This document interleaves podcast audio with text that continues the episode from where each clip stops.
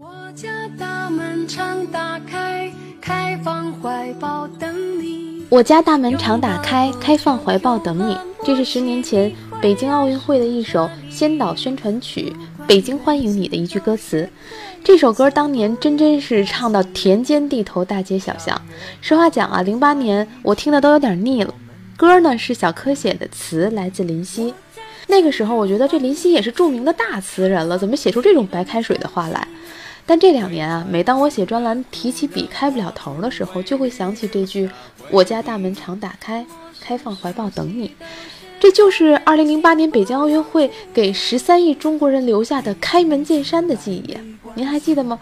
那时候我们已经花了三十年的时间，努着劲儿成为了一个更自信强大的国家。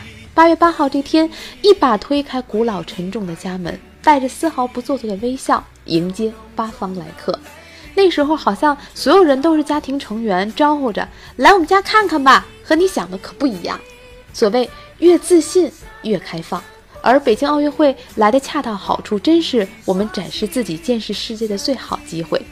当今天北京奥运会的开幕式已经过去了整整十年，没有任何通知和引导，朋友圈自发的被十年前的照片刷屏了。我看到各种充满胶原蛋白的脸和杀马特的发型。此外，这些照片里还有一股统一的劲儿，又似乎是从我们精神上剥离出来的一缕烟。它就是我们相信明天会更好的憧憬。好多事儿啊，其实你站在跟前瞧瞧不明白，越走越远的时候才能看得真切。比如十年过去，中国人还是觉得这北京奥运会办得值，值就值在它让中国体育有了反思的底气，让中国办赛有了从容的姿态。说反思的底气呢，是因为如果没有北京奥运会，我们拿了五十多块金牌，高居榜首，可能很多人还沉溺在金牌至上的执念里。只有你尝过登顶的滋味，再说欣赏体育精神，似乎才有真正的社会基础。其实啊，早在北京奥运会开幕式的当天，火炬手的选择就好像是冥冥中的安排。更年轻的一代也许都不知道了，点燃火炬的李宁既是举国体制的受益者，拿到过奥运会金牌，是全国少女的偶像，也曾经是唯金牌论的受害者。八八年汉城奥运会后，他因为没拿到金牌，收到了很多本不应该承受的言语攻击。如今，即使是在最苛刻的互联网舆论场，公众也早已学会了欣赏运动的过程，而不是揪住结果不放。十年前，我们说全民健身，似乎还仅仅是一老一小太极拳、课间操。如今，意识到健身与健康的关系，已经成为了一种全民自觉。那个时候建的奥森公园，现在年游客量有一千三百万，比全北京人口的一半还多，每天都有超过五千人来这跑步。零一年申奥成功后，狠心搬迁的首钢，如今成了北京冬奥组委的办公场地，绿色环保是它的特色。再办冬奥，我们显然更加从容。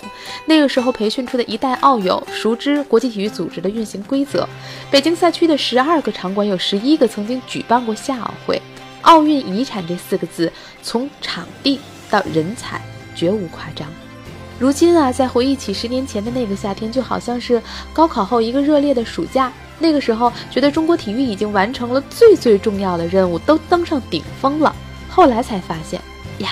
这原来就是一个中转站，抛弃了金牌至上的狭隘，但我们还没有完全理顺全民健身和竞技体育之间的关系，唤起了大多数人投身运动的热望，但还没有配给充足的场地和教练为之服务。但即使这样，回头看看十年前，中间的距离就是我们往前走的步数，好像又走远了不少呢。三分钟热度，回归体坛原点。我是张文，收听往期节目呢，欢迎您在微博上搜索“张二文”，文是新闻的文哦。我们隔天再见。